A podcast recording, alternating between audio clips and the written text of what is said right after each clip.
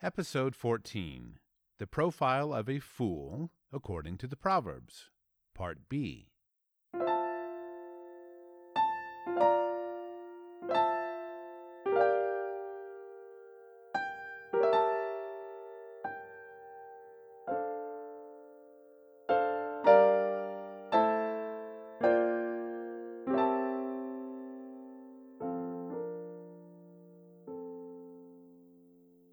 Rethinking the Bible with Jack Pelham.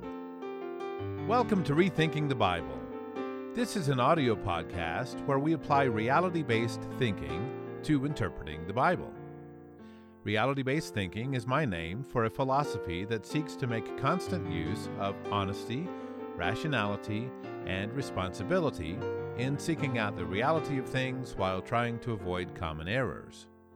And for the record, I define reality as the state of things as they actually exist, as opposed to one's perceptions, beliefs, or wishes about them. And you should know this is a serial podcast, so it's best if you start from episode 1 and work your way forward from there, because we lay some foundational principles up front and you'll be lost later if you skip them now.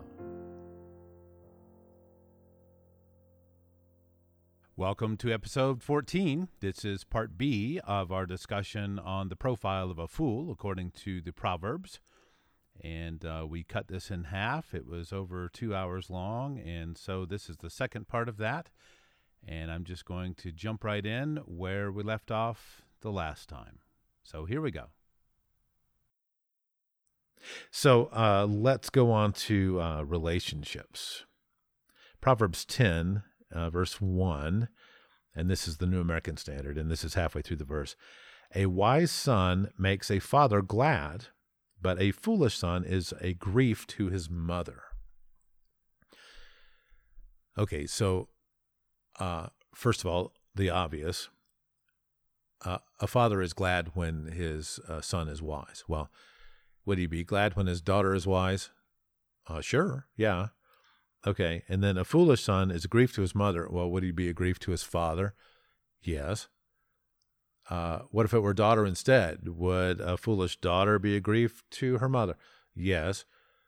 Okay. So, you know, we can pick this apart in our English kind of way or even the politically, this is not politically correct.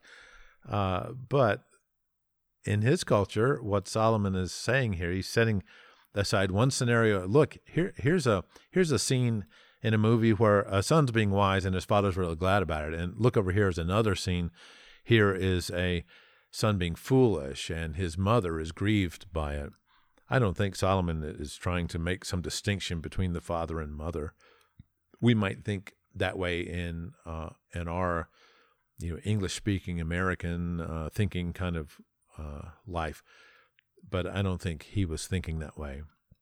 And the point I wanted to cover from this is what happens to those around the fool, the relationships of the fool. We already read, like, leave his company because you're not going to find words of knowledge there. And so here we see that the foolish son is a grief to his mother and ostensibly to his father as well, and probably to his siblings and uh, hopefully even to himself eventually if he's smart enough to to look at himself and want to change his ways. And so you think about that. What about the people in your life? Uh, do you know people who are uh, a grief to you? Where their general habit of living is often grievous, where it uh, they get into trouble, they do the wrong things, they're they're not happy, they're not successful, they're not uh, self, um, they're not taking care of themselves as mature people are able to do. Do you know anybody like that? And then the next question, of course, the better question is, in what ways are you like that? Remember, I heard uh, a friend named Raphael say uh, many years ago in a just a Bible study session one time. He said something that really uh, jerked my head around. He he said, "You people," he's talking to Christians here. You people need to have mercy on God. And I'm like, huh? What? Wait, no, no, no. God has mercy on us. What are you talking about, Raphael? Well, uh, of course, he did it on purpose, and uh, the point was fantastic. He was uh, saying, Have you ever thought, what all do you put God through behaving like you do? And at this point, it's just memory. I'm putting words in his mouth. But uh, being reckless and careless like you are, being foolish like you are, or rebellious, or unloving, or hateful, or, or mocking and scoffing, you know, whatever it is that you do. Have you ever thought what all you put God through? And uh, then by extension, have you thought about what it costs others to have you in, ex- in existence? That, you know, uh, like one friend says to me uh, some years ago, well, you know how you are. As in uh, i don't want to take you to this meeting with me because well you know how you are. So that i might rub people wrong. Okay. So what is the cost of knowing you to other people? Well if you're a fool you're going to cause grief to other people. You just are. Because you're all about you. You're not about god. You're not about living according to some righteous image or likeness you're not interested in that. You want to do your own thing and not interested in comporting yourself in a manner befitting a human being, a creation of God. And so that's what you do. You're here for yourself, and that's going to cause grief to a lot of people. And this is something we should think about, even the more mature among us. There are things we do and say that aggravate others needlessly and it could be as simple as you know just simple habits around the house or it could be you know even you constantly mispronounce words. Like uh, i ad- admit i would have a hard time living with you if you said nuclear rather than nuclear. This would be uh, difficult for me. I'm not saying i couldn't get over that um, but I also could not understand why you could not change that upon being corrected uh, a number of times, even. why can't you correct that? Hmm. You're the president of the United States. Why can't you say nuclear? Why can't you learn how to do that? And oh, oh, once again, I've stepped in it. We're talking a political thing, and perhaps you know which president I'm talking about. Perhaps you don't. That's okay. It doesn't matter. There are lots of other people, and I've heard senators uh, from the other party also say nuclear. Uh, well, okay. Is this an important point? The pronunciation of a certain English word? No, I don't think so. Not in the ultimate scheme of things. And yet it is so unimportant as to make a terrible trophy for someone. Well, what do I mean? Oh, well, I chose to march to the beat of my own drummer my whole life, and I said nuclear, even though I know and have been repeatedly corrected that the, the pronunciation should be nuclear. But I am special. I'm unique. I'm different. And I do like I please, and I say nuclear. And if you don't like it, well, tough cookies, right? Well, what kind of person thinks that way? It is at best careless, is it not? I don't care to get this right. And it is such a small matter, is it not? I remember once uh, when I was in my 20s, I think, and I was at my mom and dad's house, and I had shaved, and I had left my uh, whisker shavings in the sink and did not wash them down the sink. And my dad saw and said, You know, it would have taken so little effort to wash that out, especially when they're still wet and easy to wash down the drain. If you don't shave, then you may not know what I'm talking about, but go ask someone, they'll tell you. And he was right. It would have taken so little effort. And so, what did I say by my own actions there? I said, Well, to live well with others here in the house is not worth it to me if it means that I have to spend the extra 15 seconds to rinse the whiskers down the drain. Didn't Jesus say something along the lines, and I'm not going to look this up, you can go look it up if you like. Didn't he say something about those who have proven faithful with little will be faithful with much? So, what about us when the little things we just don't think it's worth it to correct those behaviors, even even something that's light and, and trivial. See, it's funny. Somebody will twist this and say, "Oh, Jack, you're just being like legalistic. Oh, this is nuts. This is just the pronunciation of a word." I'm like, "Yeah, well, you mean something so simple? You refuse to get that right, even though you transgress against the standard English that our whole country sort of kind of speaks and sort of kind of teaches in school. You want to have your own special thing. You see what I'm saying? It's it's hubris, is it not? This is pride. This is I'm protecting my own way of things. I don't need to do this like other people do, like the conventional word goes. Or if we want to talk about some other field, then okay, let's talk about Bible. I don't need to understand the Bible the way it was written. No, my own special way is fine. I can do that just fine. Get off me. You're you're not the boss of me. Um, you're not my pastor. You know, whatever kind of thing. Well, who made you? Who made your mouth? God made your mouth where you can say nuclear just like you can say nuclear, right? And pardon me for harping on this example, but it's fun. And hey, I'm off the script, so this is what you get. But I think my point is clear. Well, gee, you know, couldn't you change any habit of yours if you saw that the habit was not good for those around you? What would be off limits? I would swim the widest river for you and cross the blazing desert for you, but I won't help you take out your trash. Right? Uh, it's easy. This has been picked on for a long time. It's just an example of the the great uh, waxing rhapsodic and expressing your love for someone, but then the the typical practical daily um, minutia are things we're not willing to uh, endure for their good. Well, okay, if you can't fix the little things, what does that say about you and what kind of person you are? I have to go back now and find uh, which. Um, well, we're talking about being a grief to your mother. Wow, this turned into a whole sermon by itself, apparently. So this is again Proverbs 10, verse 1. A wise son uh, makes his father glad, but a foolish son is a grief to his mother. I think this is something that uh, if everyone would focus on this,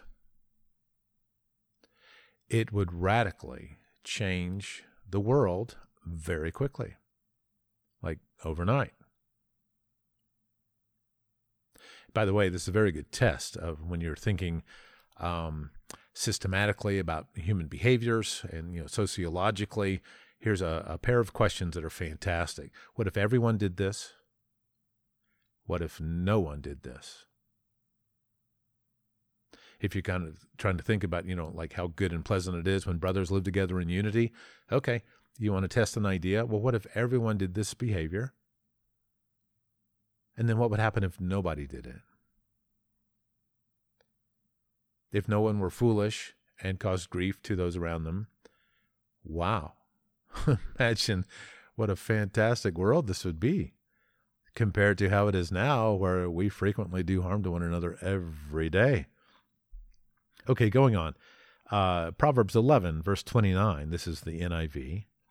Whoever brings ruin on their family will inherit only wind, and the fool will be servant to the wise. So here we have the idea of bringing ruin on your family. This is, I think, more of the same what we were just looking at that uh, the grief to the mother, well, it can get worse where the family is ruined. Now, uh, what does this ruin mean? I'm not sure. It could mean the everyday, like financial ruin. Somehow the uh, the the foolish person in the family has brought financial ruin on the on the family. Okay, it could be that.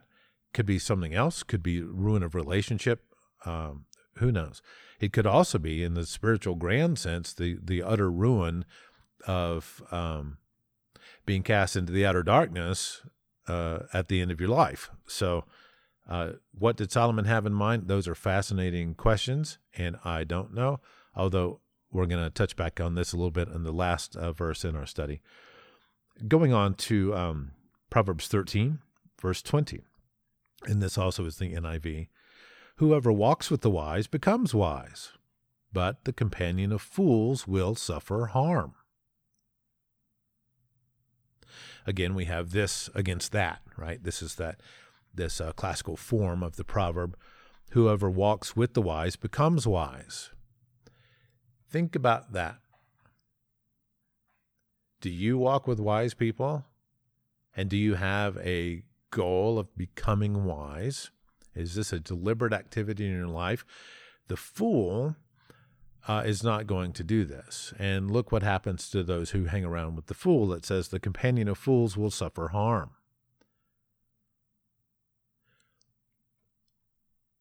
I have tried uh, very hard to be wise, and sometimes I get it right.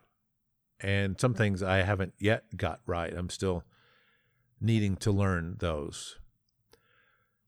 Every once in a while in my life, somebody comes and corrects me on something, uh, and they get it right. Now, there, there's a lot of times when somebody will correct you on something and they're wrong about it.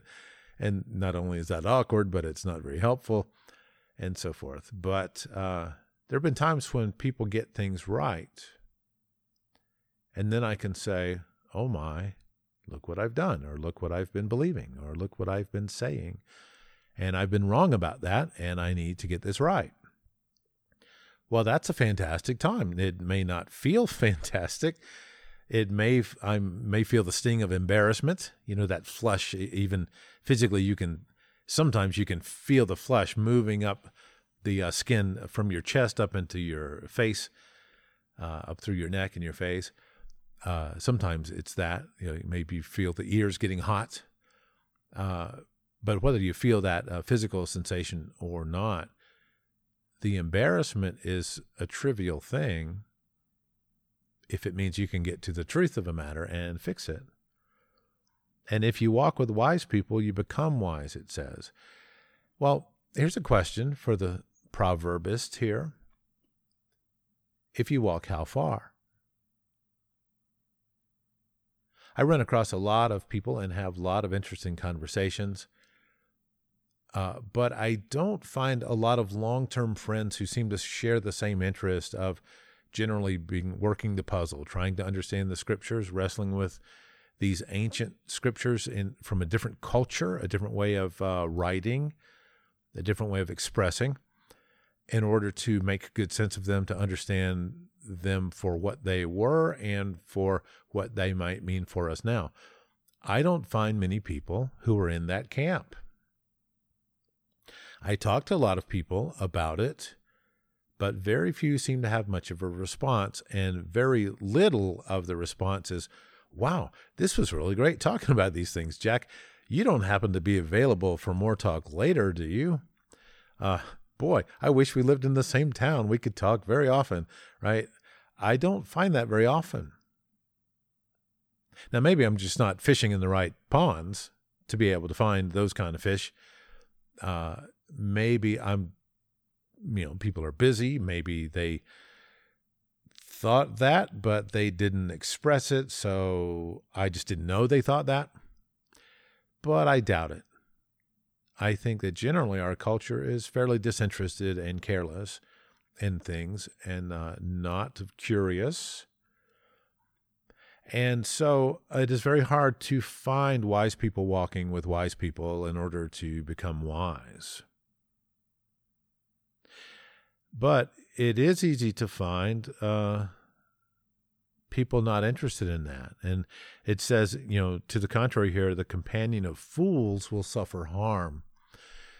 I wonder how much harm gets suffered uh, in the company of those who have spurned uh, wisdom and knowledge and prudence.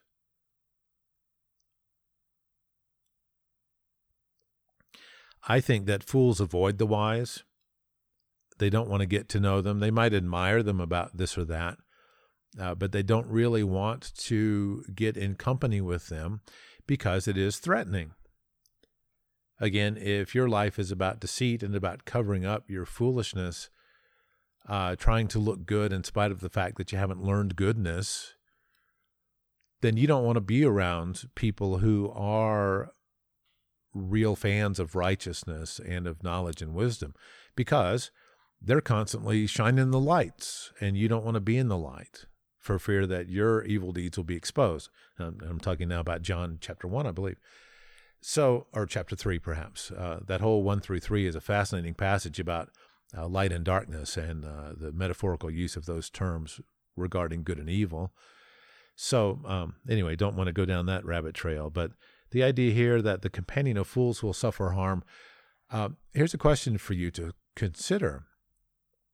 If you regularly keep company with fools, as opposed to people who are wise and becoming wiser because of the company they keep, or at least in part because of that, if you keep the company of fools, what harm has become you? What harm has befallen you as a result of that? Are you becoming wiser? Most people maybe could say yes, but it's got to be a reserved yes because it's only a little wiser at a very slow rate. But that doesn't seem to be what Solomon had in mind here, this idea of these people walking together, um, uh, the wise walking together and becoming wiser. In Proverbs 10:21, uh, this again is the NIV, the lips of the righteous nourish many. Now we talked about this before, but since this is in relationships, uh, but fools die for lack of sense. Well, uh, if if we were to mix these two together a little bit to experiment with the idea, the the Proverbs thirteen twenty talks about the wise uh, walking with the wise, you become wise.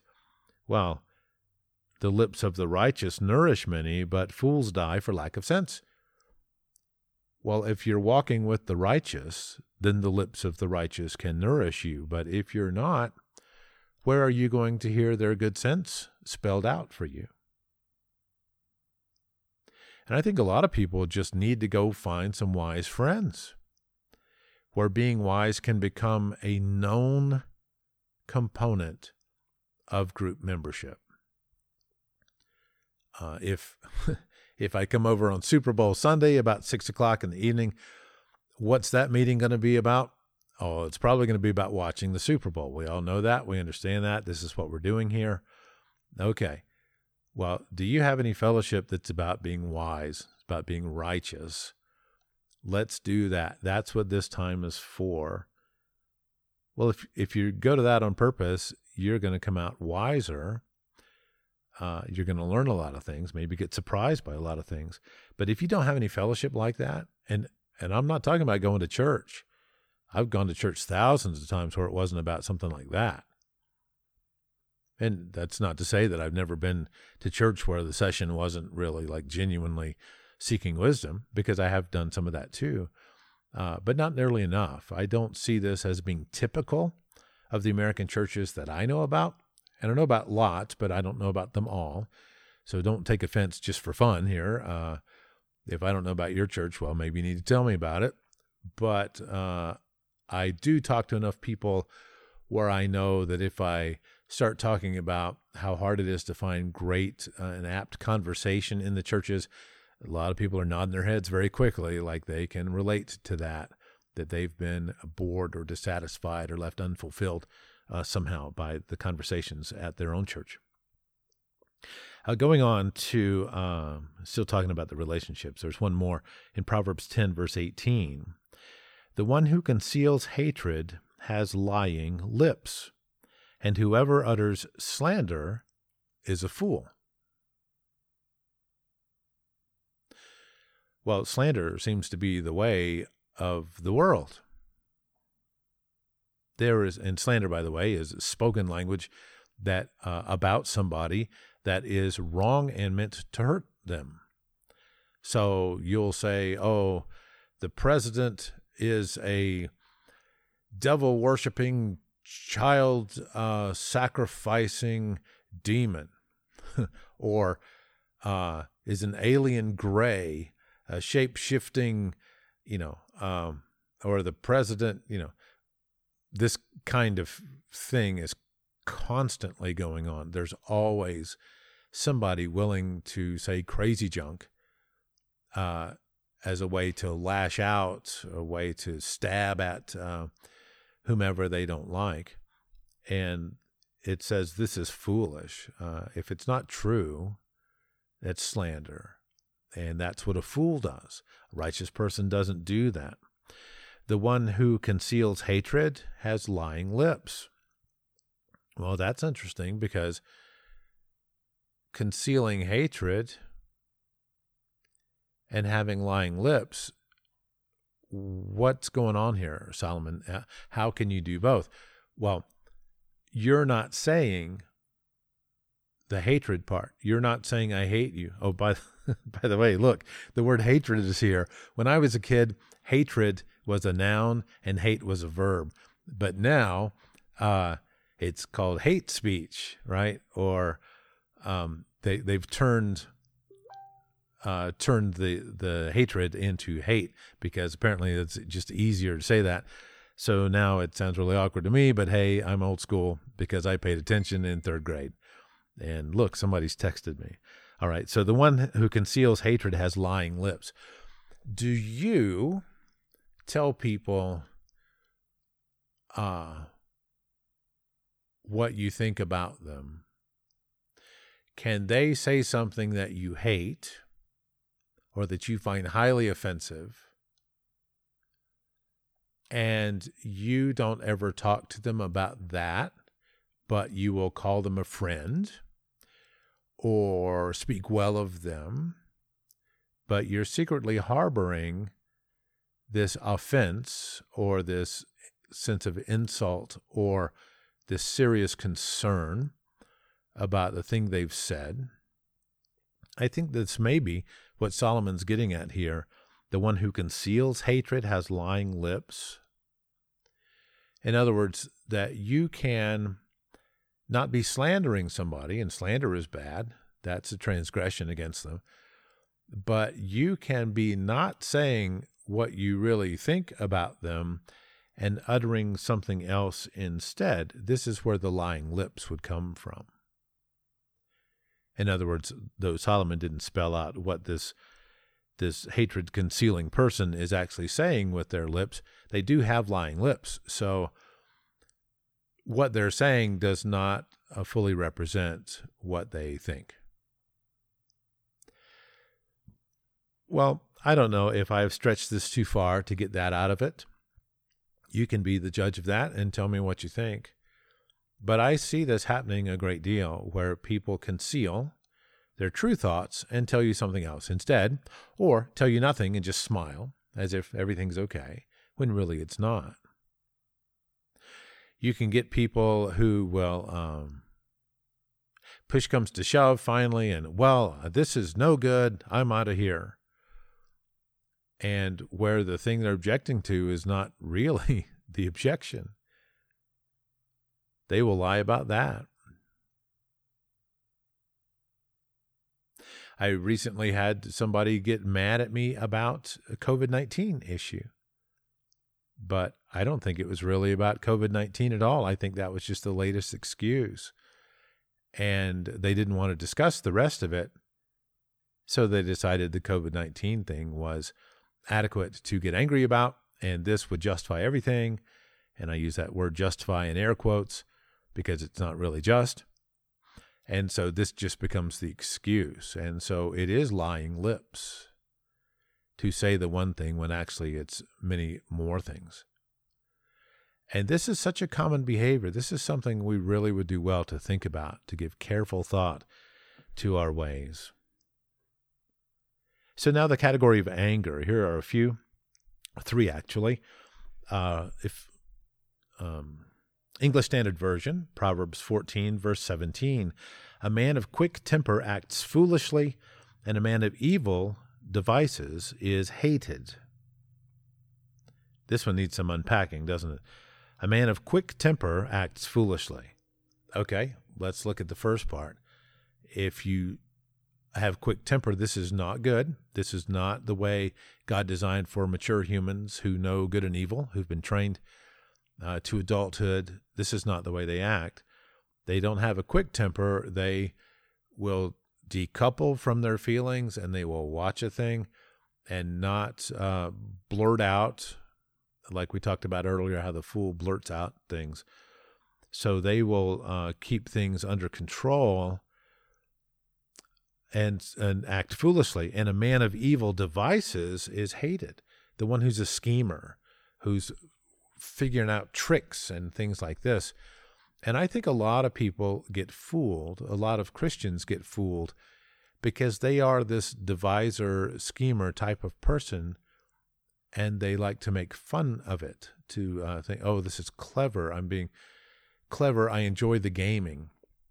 Uh, even think, even thinking of things that, well, I should have said this. Oh, you should have told him this, right? Some cutting thing. When no, we shouldn't have said that. Now, sometimes those things are very, very funny. And, uh, you know, I, I think I've shared about this before. I'll give you an example. Uh, I wrote a quiz about the Constitution uh, to let people sort of pre-test themselves. And the idea was if you don't do well on the quiz, you need to come take the class. And uh, it turns out some law professor finds this on Facebook, and he he wrote to criticize my quiz. Well, quiz was in quotation marks, and so obviously he's you know he's being very snide with this and acting as if it's not a real quiz because he didn't like my interpretation on some of the uh, the questions. Well, I replied to him very kindly and said, "Mr. So and So, please tell me what you're thinking about this and that." Well, he promptly re- replies that he is Doctor So and So, and uh, my son James were talking and I were talking about this, and James says, "Well, you should reply back immediately, uh, Doctor, whatever his last name was, and put Doctor in quotation marks." And well, that was very, very clever, and we laughed and laughed, and we still laugh about that today. Uh, was it the right thing to do? Oh no, of course not. It was very, very funny, but I think that this game playing happens a lot with Christians where they don't catch themselves. They go ahead and do it. They get snide. They get dirty with people in this way, you know, and I mean like, you know, mudslinging kind of dirty. and they don't realize, oh, wait a minute, you know, this is not the kind of straightforward, authentic, uh, gracious, and forgiving attitude I should have. And yet they're doing it in the name of what's right and true and just and fair and decent and constitutional or politically correct or you know whatever. Uh, so a lot of times we forget to be wise about everything that we say, and uh, we actually end up having some sort of evil devices, and we show our foolishness by how we talk to people, whether it's in quickness of temper or the sharpness of tongue. Uh, and these things are difficult, especially the smarter you are, the easier it is to say cutting things to people. So um, something we really need to watch. And I have caught myself doing this many, many times, and probably not a day goes by when I don't think a thing like that that I have to uh, catch myself before saying it. Uh, Proverbs 12, verse 16. The vexation of a fool is known at once, but the prudent ignores an insult. Or here it is in the NIV Fools show their annoyance at once, but the prudent overlook an insult. The prudent person, uh, this is a person who's matured. They have uh, learned good from evil, and they have uh, learned what it means to be in the image and likeness of God. They can decouple from an insulting situation. They can say, okay, wow, this guy's being a jerk to me. But hey, you know, my life's not about getting treated well by this guy. I can still be in the image of God, uh, whether this guy treats me well or not. And they can decouple from the emotional impact of that offense. They can set it aside and get past it. But the fool is not mature like this. They don't have this decoupling skill. They don't have the will to do it either. And uh, they're consumed by the offense, they're controlled by it. Uh, the fool's own emotional response becomes the issue of the moment. Well, I feel angry. I feel insulted you know, blah, blah, blah, blah. And it, it will come gushing forth uh, from their mouth because it's all about them, as opposed to the way the prudent can step back and look at a an encounter like this from a bit of a distance, uh, get the the big picture view better in mind, And so the fool, you know, he's angry right away. The prudent person, you might not know that. Uh, but let me say this this is no excuse for the prudent person to harbor a grudge, like we talked about earlier. Oh, he keeps it to himself, like forever and ever and ever. No, I don't think so. Uh, you you know, go look at Jesus' teaching about if someone sins against you, you go to him and show him his fault. That's still in there. Even if this is in there, that's in there too. And so you're going to overlook an offense. Okay, uh, that's great. You ignore the insult, the insult. That's fine. But are you also, uh, you're just going silent here. You're going, going to quiet mode, ninja mode, when you've got this underlying um, issue against the person. This uh, this verse is not an excuse for doing that. So going on to uh, Proverbs 19, and I left the verse out. I'm going to go look it up right now. Okay, I see that it's Proverbs 19, verse 11. A person's wisdom yields patience. It is to one's glory to overlook an offense. This is quite similar to what we're just talking about. And I love this that it says it's to his glory. It doesn't say merely, well, it's good, or, well, if you can do this, this is a good thing to do. No, it's glorious to overlook an offense where you're not going to take um, take personal insult at what someone else has done. I, this is something what if everyone did this? What if everyone could overlook an offense and still keep valuing the other person and value his own good temper and his own good behavior instead of deciding, well, I will turn the tables. I will, you know, turn about as fair play. What's good for the goose is good for the gander. I will give back as I've received. Uh, what if everyone would do this? And then again, what if no one would do this? What if everything you said were met with, well, I don't like your tone? right? And I tell you, uh, this is why I'm doing a podcast because it's much easier for people to read my tone in uh, listening than it is in reading. And I don't know why this is, uh, but so many people will assume the worst when they can hear a little better in your voice that you're not trying to be snide when you say something. I listen uh, frequently to Alan Alda's uh, podcast called Clear and Vivid. It is about uh, communication in science, uh, particularly about how scientists can better learn to communicate things to the general public so that they can be understood well uh, by the layperson. And so it's an interesting thing to listen to. And he asks questions at the end of uh, each interview with people and one of the questions he asks is, uh, How do you correct somebody when they have their facts wrong? Well, this is very interesting. Uh, and a lot of people say, Oh, well, I, you know, I just tell them, Hey, you're wrong. Or some people will say, Well, I asked them how they got their information because that's not what I got. Could we look at this together and so forth? Okay.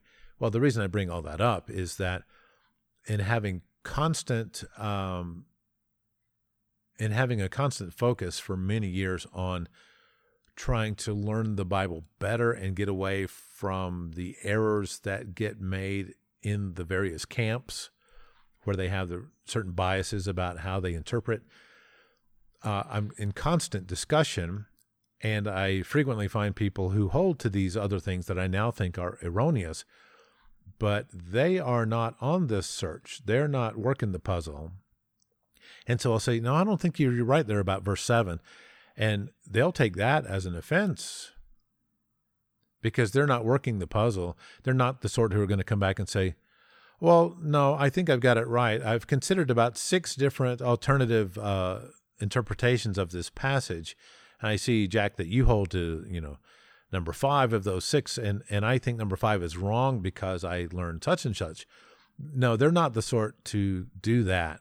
They're the sort to say, number five is right. My pastor says it's right. God told my pastor to say it's right.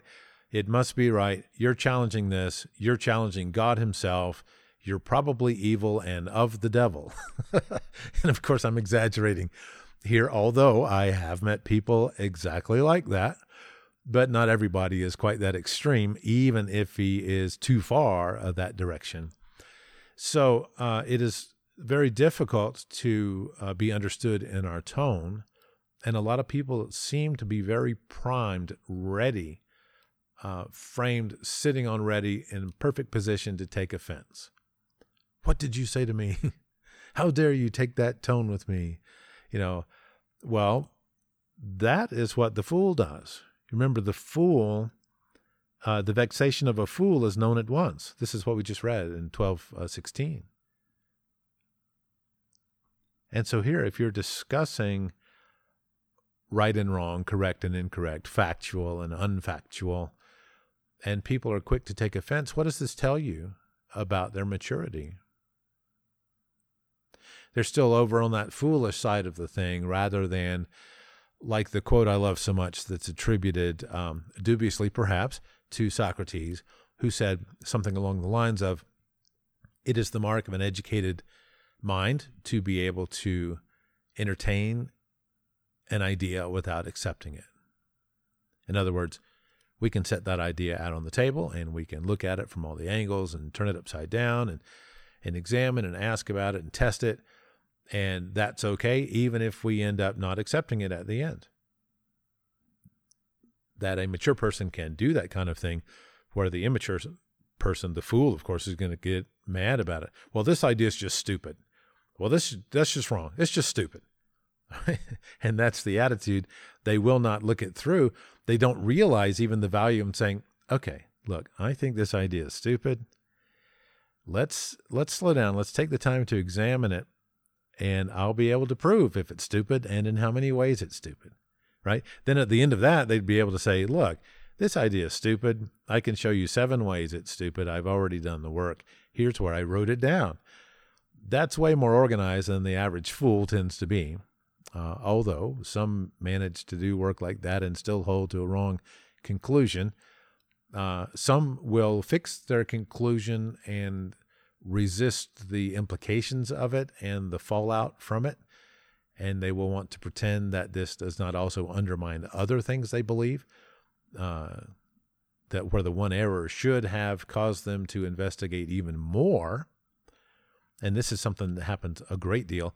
And this is what I call the gap trap. And uh, we'll talk about that soon. That's a fascinating uh, psychological bad habit that we have, or we correct ourselves about one thing, but we don't let the trickle down happen where we correct ourselves about all the other things we should have figured out after figuring out the one thing.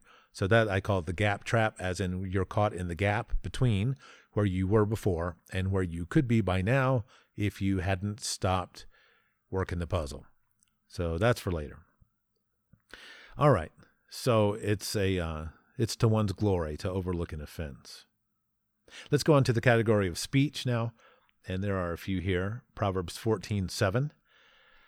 Leave the presence of a fool, for there you do not meet words of knowledge. Well, we talked about that already, and uh, this also fit into this category of speech, uh, in addition to knowledge and wisdom, which is the first category. So, if you're around a fool, what should you expect him to be saying? Well, not things that are based on knowledge. Uh, Proverbs 14:3 by the mouth of a fool comes a rod for his back, but the lips of the wise will preserve them. Uh, to me, this seems to be that the fool is getting himself in trouble. And so he's taking a beating, a rod for his back, it says, which I believe uh, Solomon was the one who said, flog a mocker. And that was his advice on how to handle this person, that apparently reason is not uh, adequate, rebuke is not adequate, they need to be flogged. That's the only thing that's going to get through to them.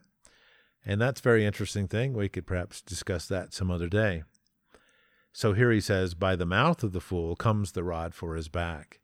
He's got himself in trouble by what he says. Perhaps you know people like this.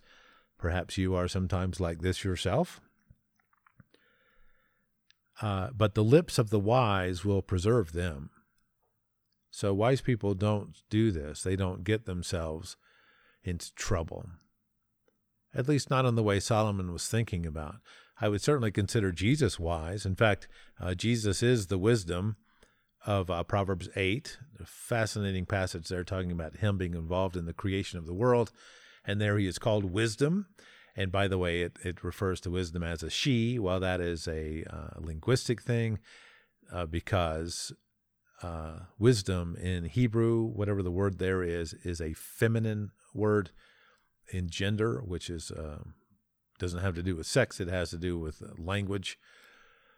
And so that's why wisdom gets called a she because it is it was uh, grammatically, linguistically proper to refer to it that way. And the Hebrews had no problem with that. The the first century Christians would not be struggling. Well, that calls Jesus a she, and he's not a she; he's a he. They would not be having this this issue like some of us Americans might have today, because we simply don't uh, we don't do that in our language. Uh, in German, it's der Hund, uh, the the, the dog, and it's der is the masculine form, and it's uh, die Pflanze, you know, the plant. Well, die is the feminine form. Well, it's not that all plants are females and all dogs are males. No, it's a different thing, and uh, that's what's going on there too. That's not on the script, but hey, there is no script today, so lucky you. Okay, so uh, going on to Proverbs 10:8. The wise of heart will receive commands, but a babbling fool will come to ruin. I should have put this one in the first category under wisdom. The wise people will receive a command. They will listen. They will take it to heart. They will consider it as it deserves. But a babbling fool, what's the implication? By contrast, they will not receive it. They won't listen.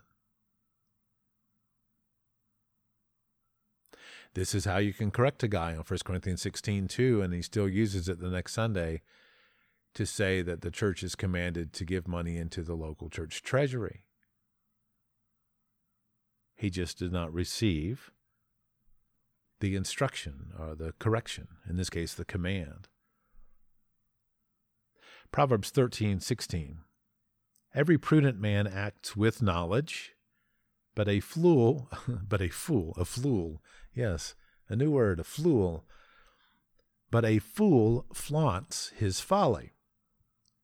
Well, we've been quite talking about this already. Whoever conceals, I'm sorry, I've lost my place. Ah, this is again Proverbs 13:16. Every prudent man acts with knowledge, but a fool flaunts his folly.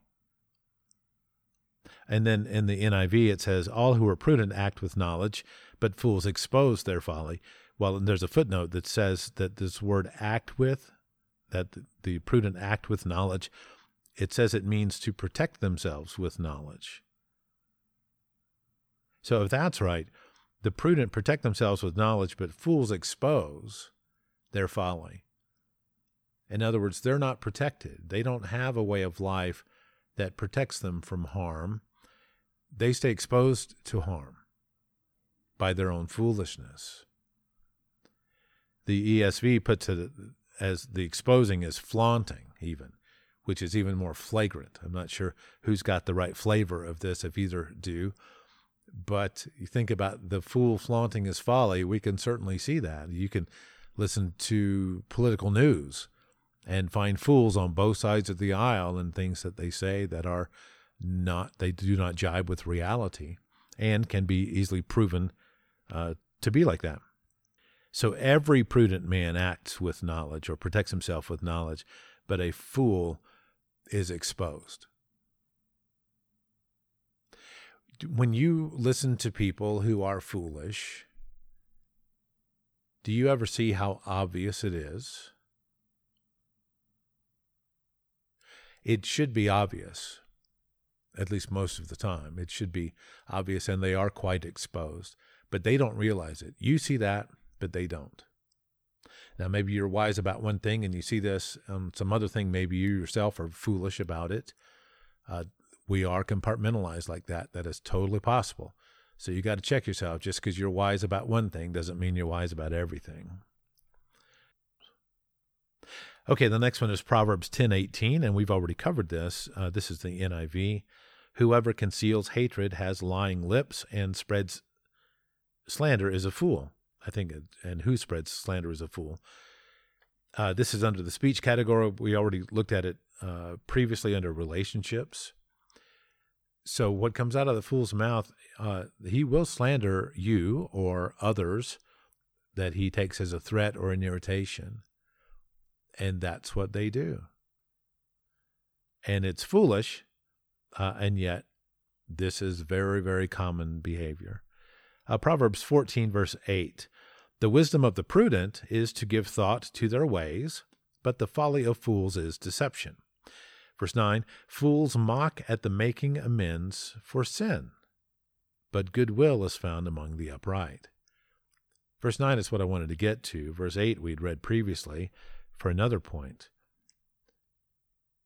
But it's comparing the wise person and the fool, as so many of these do. The wisdom of the prudent is to give thought to their ways. That's scene one. The opposite scene is the fool.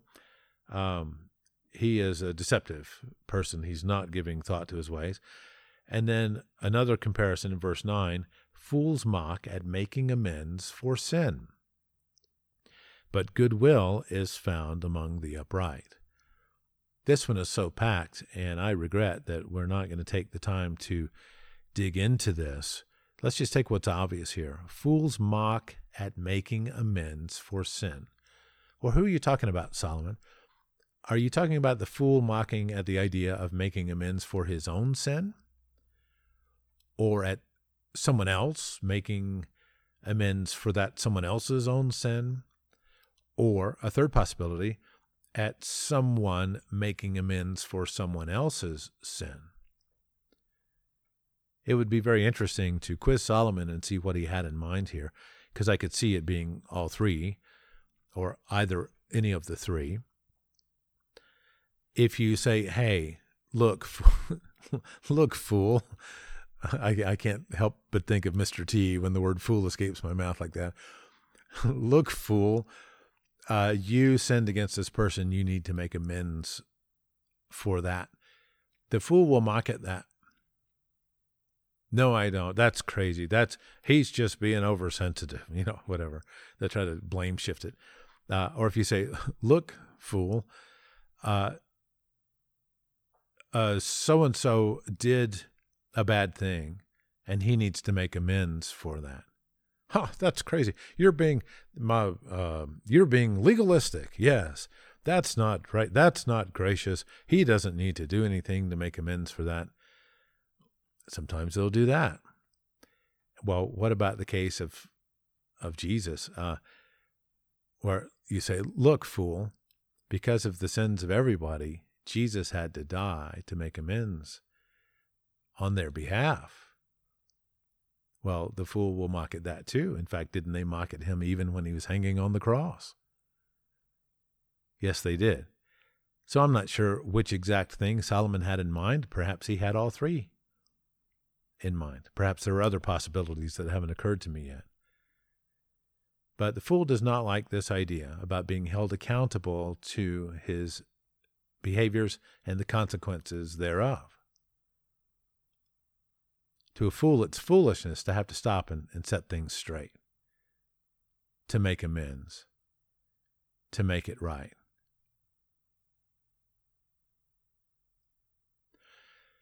I don't know why this comes to my mind right now, but over the years, as I have drawn more and more conclusions that are atypical for Christian doctrine, where I've said, wait a minute, you know, that the way we're using that verse, I don't think that's right. I think we're cheating uh, the more and more I get into that, of course, uh, if if you say something about it, then other people will take exception to it. And I have from time to time had people who say, I think you're wrong about that. I don't have the time to talk about it right now, but I'm going to come back and prove to you later that you're wrong. Well, to date, uh, and to be fair, this has happened, I don't know, four or five times in 20 years. Remember, most people would prefer to say nothing at all, or just say you're wrong and then they leave and they don't want to discuss it. But some will say, you're wrong and I'm going to come back and prove that you're wrong. Well, that's pretty rare. And it's happened to me four or five times in you know 20 years or something. Okay. But so far, how many of those four or five have ever come back? So far, it's zero. They tell themselves, oh, Jack's wrong. I know Jack's wrong. Duh, pretty obvious. Uh, and I could spell it all out for him. Uh, but I don't have time right now because I have to go, you know, to work or I have to go make cookies for the Bible group or, you know, whatever thing. Okay. I'm not, I'm not saying they were lying. Oh, you're, you're not really busy. You have time. But I am saying that they were uh, not right about their ability to prove it wrong. Because you couldn't come back to me in, in 10 years or five years or one year with a proof that you promised to give. But they don't come back.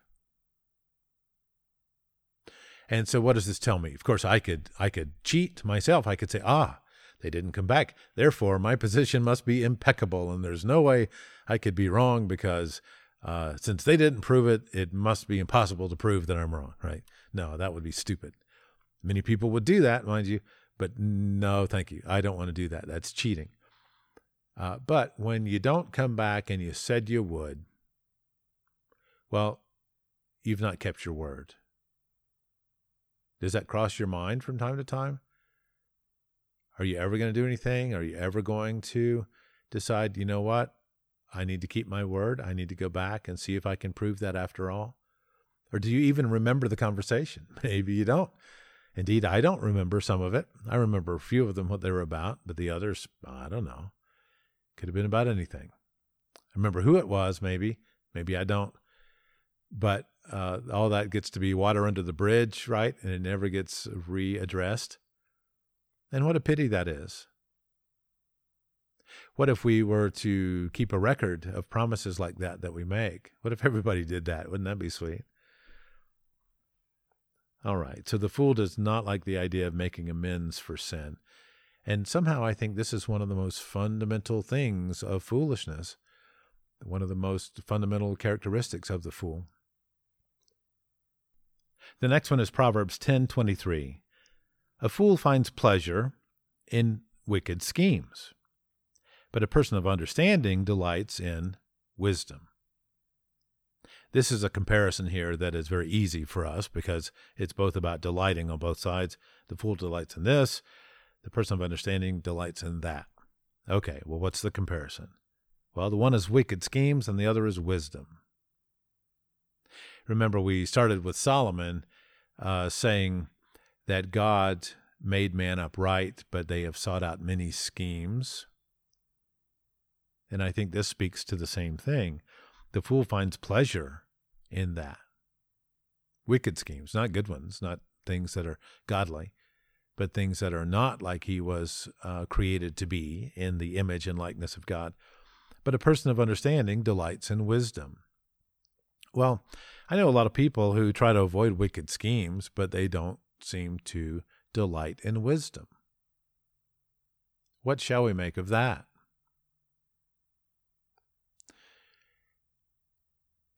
it reminds me of I wish that you were either hot or cold, but because you are neither, you are lukewarm, I'm about to spit you out of my mouth. That was not a happy conversation. And of course, I'm referring to the letter to the Laodiceans that Jesus wrote in Revelation 3. Is that right? They're trying to be in the middle. So here you have on the one side the fool with wicked schemes, on the other side, the wise person with uh, delighting in wisdom. Well, what if a person is neither? I think a lot of people try to avoid wickedness. I really do. I think they're sincere with that. I know a lot of people who do. And uh, now maybe they're keeping it secret, but I don't think that they're involved in lots of egregious sins. Uh, however, and especially scheming against people, like it's talking about here, but I don't find them delighting in wisdom either. Maybe they're doing it. Maybe they're doing it secretly. Maybe they're doing it when I'm not around. Maybe uh, things are just too busy and I haven't been around them enough to know that actually they do delight in wisdom a lot. Could be. But I don't see it. And you would think that in time you would get to know somebody and know that they're like this, that they uh, habitually uh, delight in wisdom. Is this what you're like? Is this what your circle of friends is like? Do they delight in wisdom? And even if they're not on the extreme of the wicked schemes, what does it mean that they're not on the other extreme of delighting in wisdom? Is this okay? Uh, if the ESV puts it this way, doing wrong is like a joke to a fool, but wisdom is pleasure to a man of understanding. Hmm, okay. Uh, I was wondering about this. Well, this joke thing, is this literally in there or not? Uh, because, you know, the idea of joking around about wrongdoing, uh, that's pretty common. We could talk about that. It's, it's typical in our culture. So I went to Young's literal translation. It says, To execute inventions is as play to a fool, and wisdom to a man of understanding. Ah, okay. So we're talking about playing or what's like playing. And it says, uh, to a fool, it's like playing, you know, the merriment, the mirth of, of playing a game. Uh, well, what is like that? Well, it's executing their inventions. And these are not good inventions. And I'm not talking about, you know, gadgets and devices. I'm uh, literal devices. I'm talking about their schemes with people, how to get the best of somebody, how to cheat somebody, how to how to cheat the game, how to cheat at money, you know, which we call stealing. You know, how do you do this kind of thing? The fool uh, is playing with that, loves it.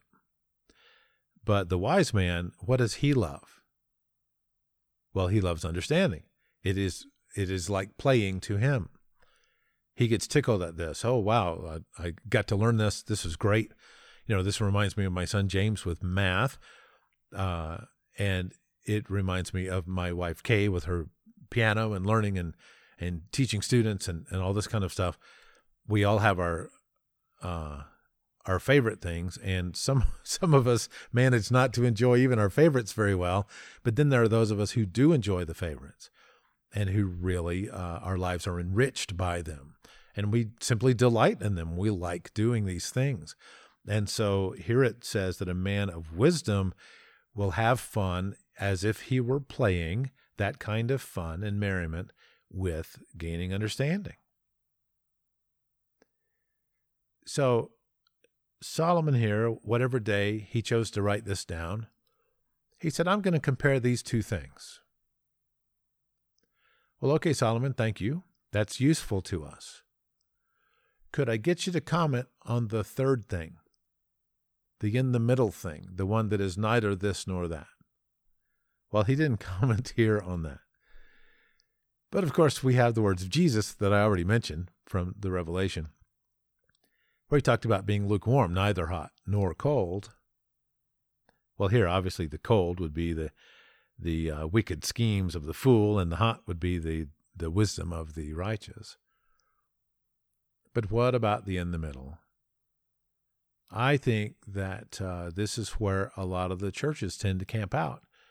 We're aiming toward the middle. We're marketing to the middle. We're making a big tent for lots of people to come be members from the middle. How can you be lukewarm and feel good about it? How can you manage to not really be all that excited about uh, the wisdom of God and being in the image and likeness of God, but still have a place to belong?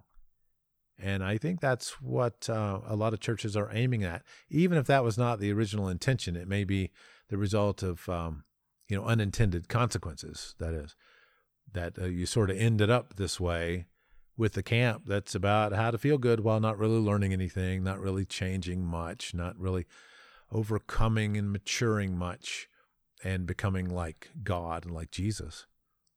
I think this is a very common problem.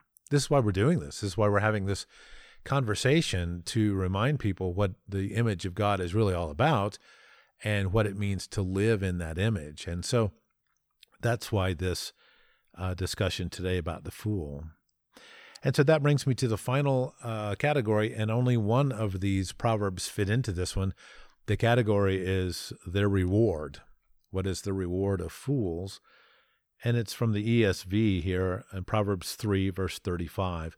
The wise will inherit honor, but fools get disgrace.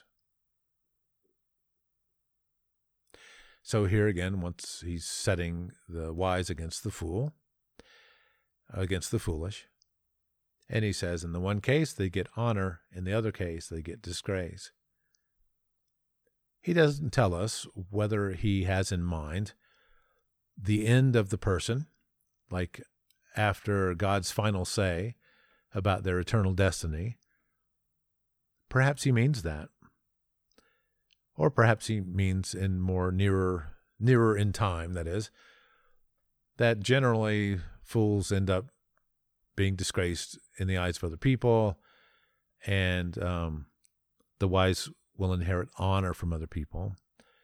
However, this is often not the case in, in with the wise. You can be wise and be disdained by many millions of people for it. Uh, take Jesus for an example. Um, he was uh, scorned by many, although you couldn't get any wiser than he was. So I'm not sure exactly what Solomon has in mind here, but it is certainly true in the longest term that in the judgment of God, uh, you don't get away with being a fool. And you don't get away with being wise either without getting nicely rewarded for that.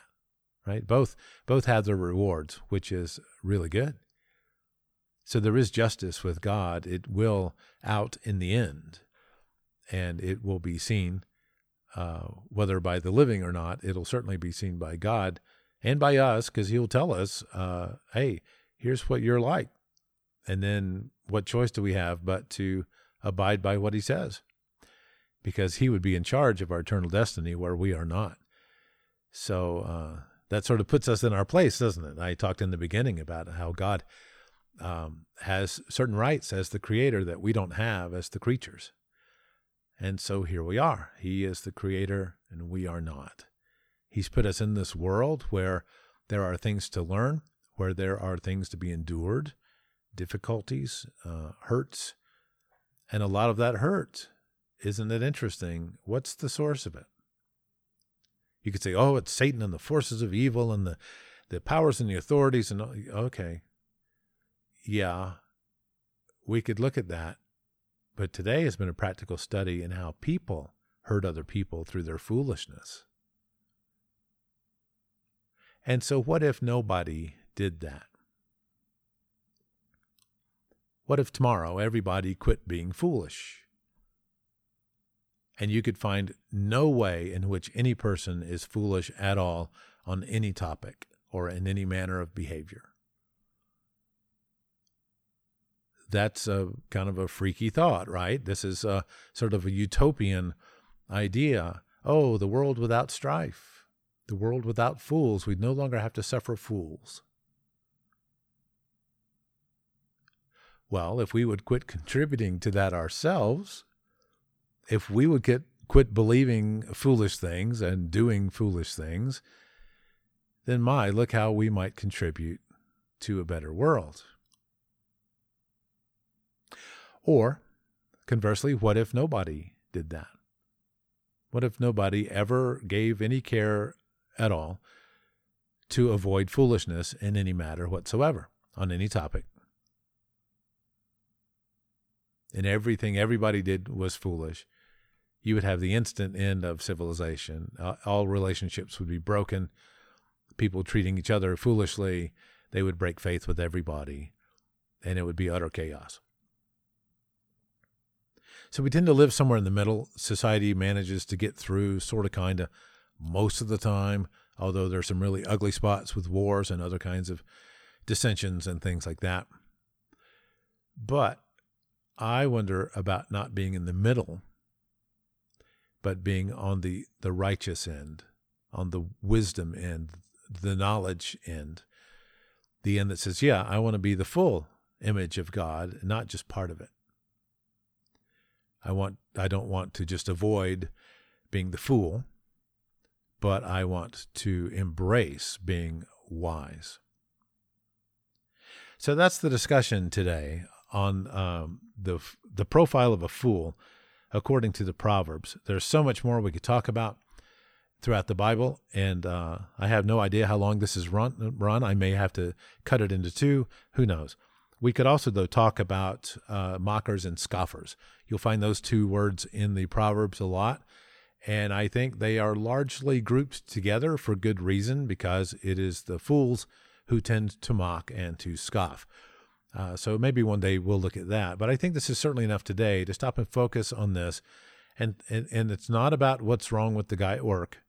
It's about what's wrong with me because I can fix me. Uh, I can repent. I cannot repent the guy at work. Uh, that's gonna kind of be up to him, right?